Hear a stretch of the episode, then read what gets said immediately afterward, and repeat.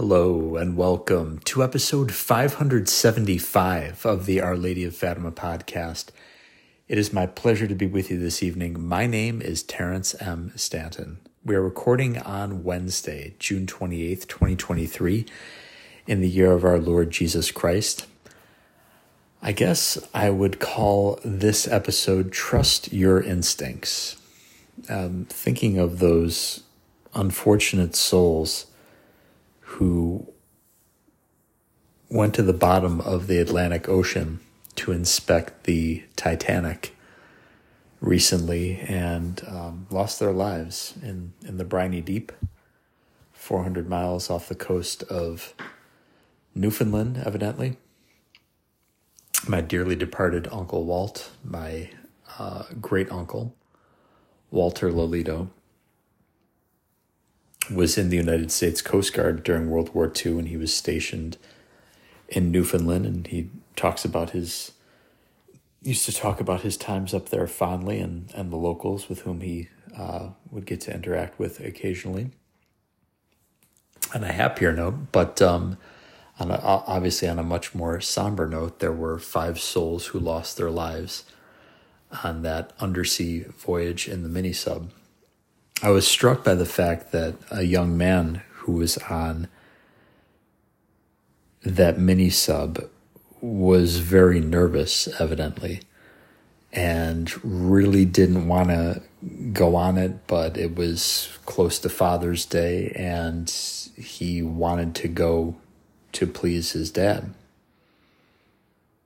But there was a great deal of trepidation, and rightfully so um, you know, may these souls rest in peace. But you have to trust your instincts. If you're in a situation in life that you're unsure of, or you think it might be dangerous, or you're taking, uh, you might be taking an unnecessary risk, don't do it. And who cares if it makes your father upset or someone calls you a coward or whatever the particular case might be. If that young man had trusted his instincts and said, No, I'm not doing this, he'd still be alive today instead of imploding at a depth of some 13,000 feet beneath the ocean's surface. When I was in fourth grade, I recall my elementary school teacher at the time, Mr. Benson, was a wonderful guy. He used to work summers at the Peace Bridge in Buffalo with my dad.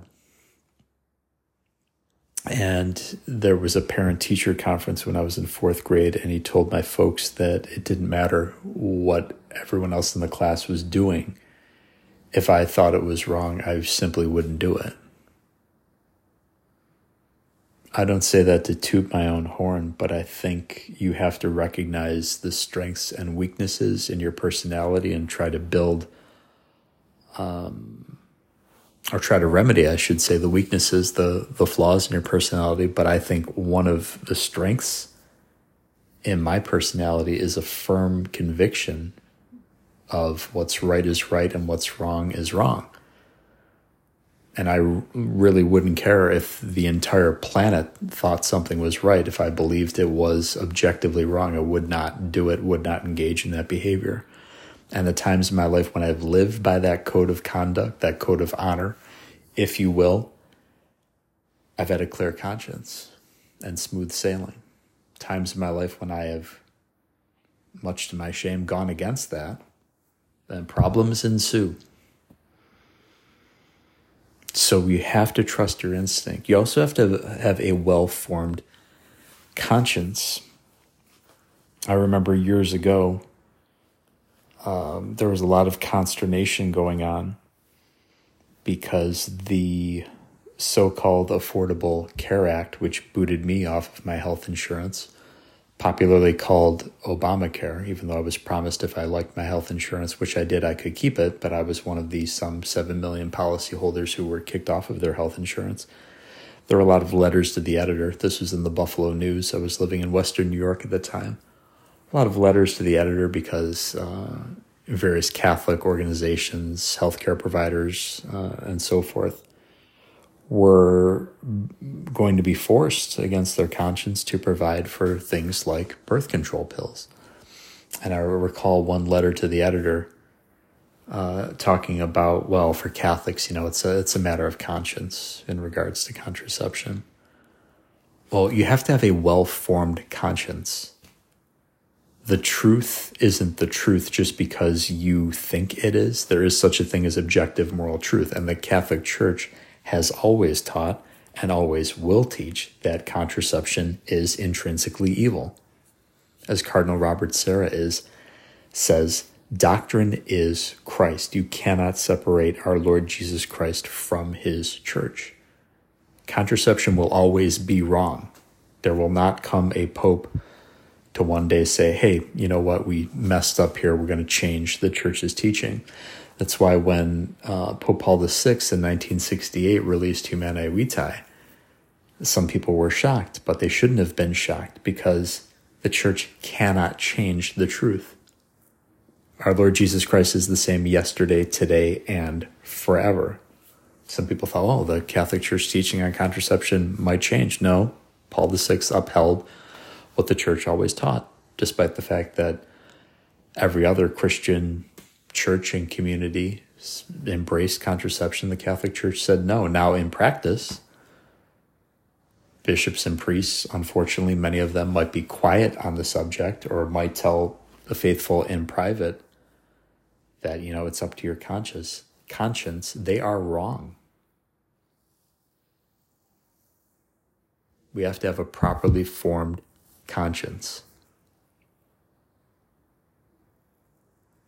And you can extrapolate that towards things that maybe aren't necessarily, um, you know, morally right and wrong uh, in a black and white situation, but things where, you know, you're trying to make the best decision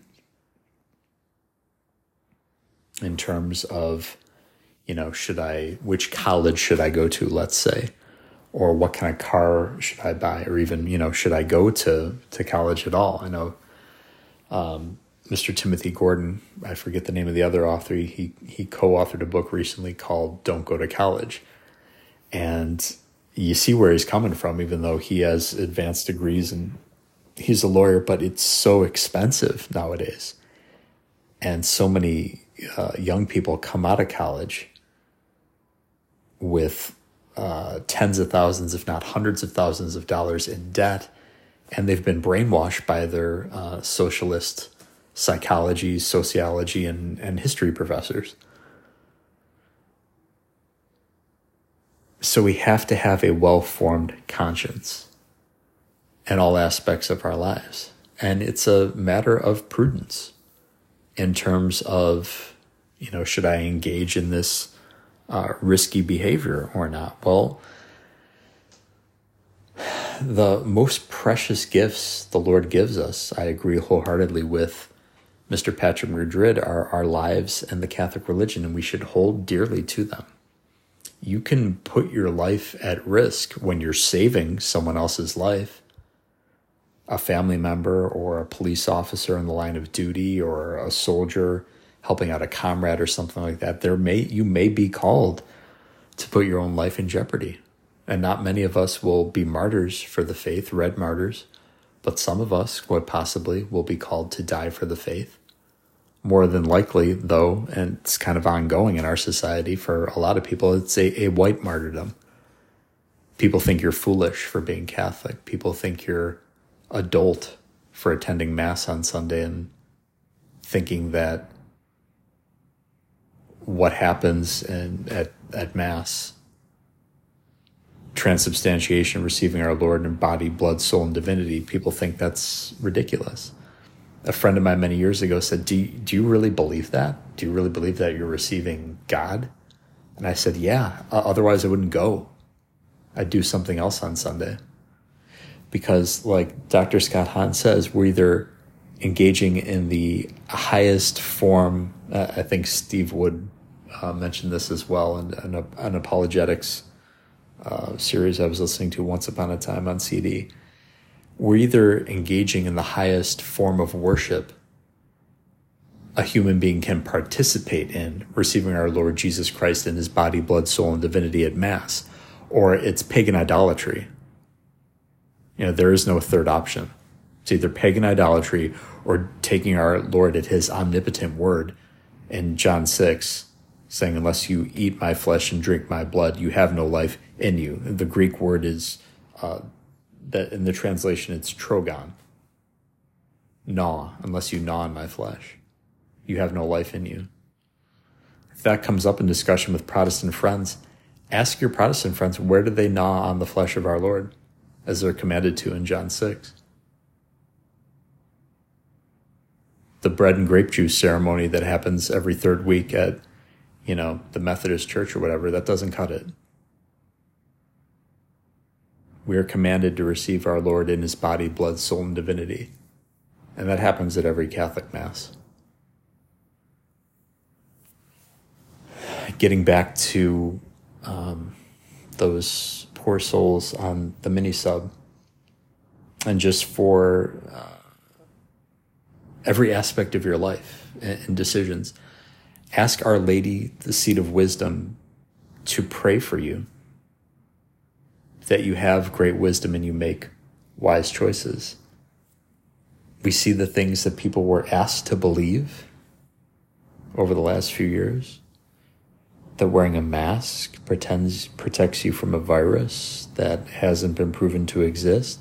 And even though wearing a mask damages your health, damages your lungs, cuts off your oxygen supply, obviously.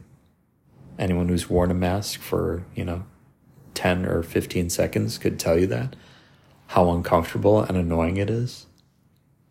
The mask was used as a symbol of control and conformity when you wear that mask, you are being submissive to the government, to the medical establishment.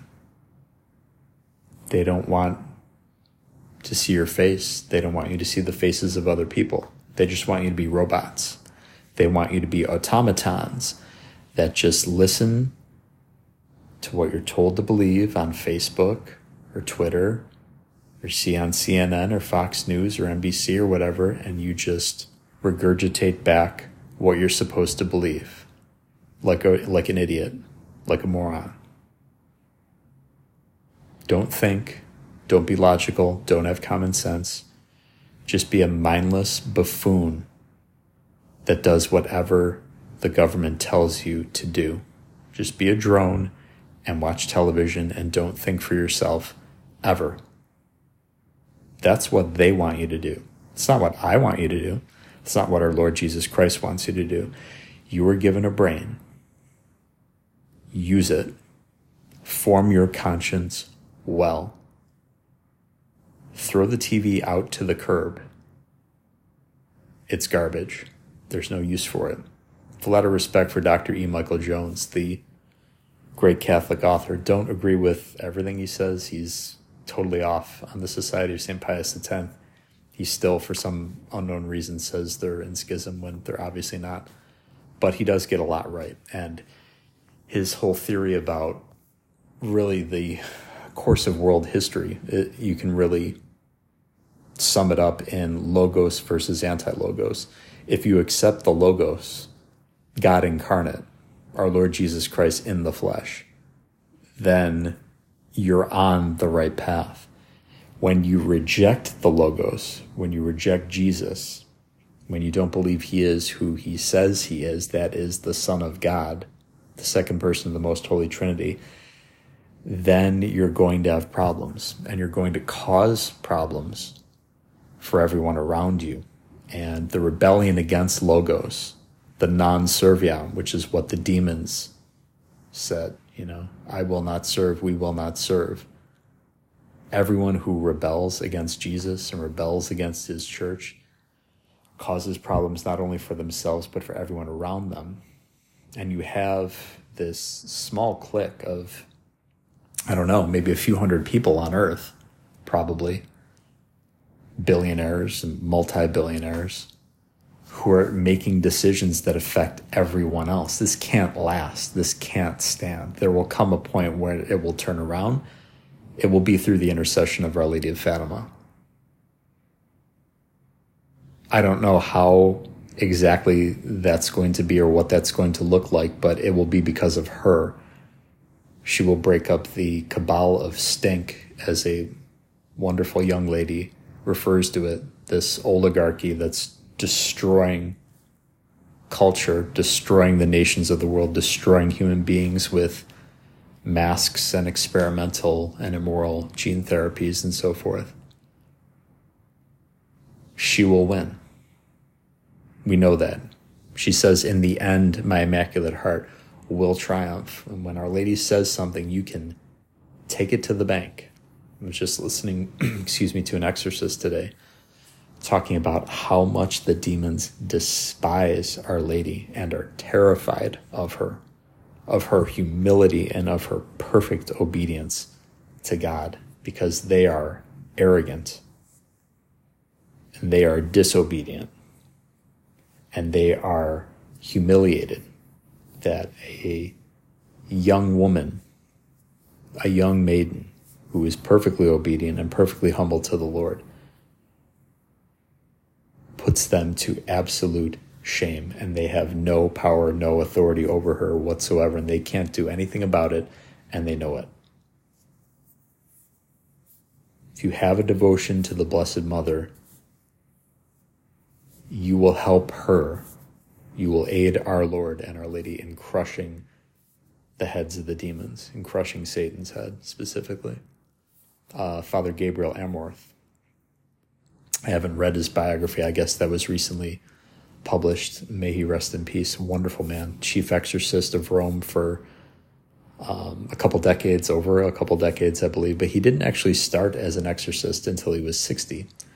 So if you're getting on in years and he thought maybe I've kind of missed my, uh, my, my course in life, my vocation, what specifically the, the Lord, what specifically I was supposed to do with my life.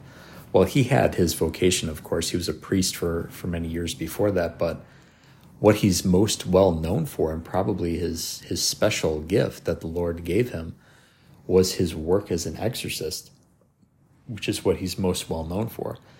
But I've come to find out he was deeply devoted to Our Lady. He had a very special love for the Blessed Mother, especially under the title of Our Lady of Fatima. And you better believe, friends, that comes in particularly handy when you're engaging in spiritual warfare. You want Our Lady on your side. And St. Joseph, the terror of demons. So trust your instincts. If you think something is wrong, if you think something is dangerous, get out of that situation. Don't participate in that behavior. Um, another thing I remember from childhood is the the Just Say No campaign. The late Nancy Reagan, the late uh, First Lady in the 1980s, uh, young man asked her, you know, if someone asks you to to take drugs, what should you do? And she said, just say no. I've never used a, an illicit narcotic in my life, and I didn't miss out on anything. I unfortunately know several people who got into drugs when they were teenagers and their, their lives spiraled out of control. Don't go with the crowd just to fit in, just to be cool or popular or whatever. Just please God just please God, do what's pleasing to the Lord, and you can't go wrong. And who cares what anyone says or thinks about you? Because at the end of your life, you're not going to be judged by your mom. You're not going to be judged by your dad. You're not going to be judged by your spouse. You're not going to be judged by your kids. You're not going to be judged by this Chief Justice of the Supreme Court or the president, whoever happens to be the president of your country or the prime minister of the country you live in at the time, you're going to be judged immediately when you die by our Lord Jesus Christ. You're going to be judged on everything Same for me, same for everyone you'll ever meet. All of our thoughts, all of our words, all of our actions. There won't be any time for excuses.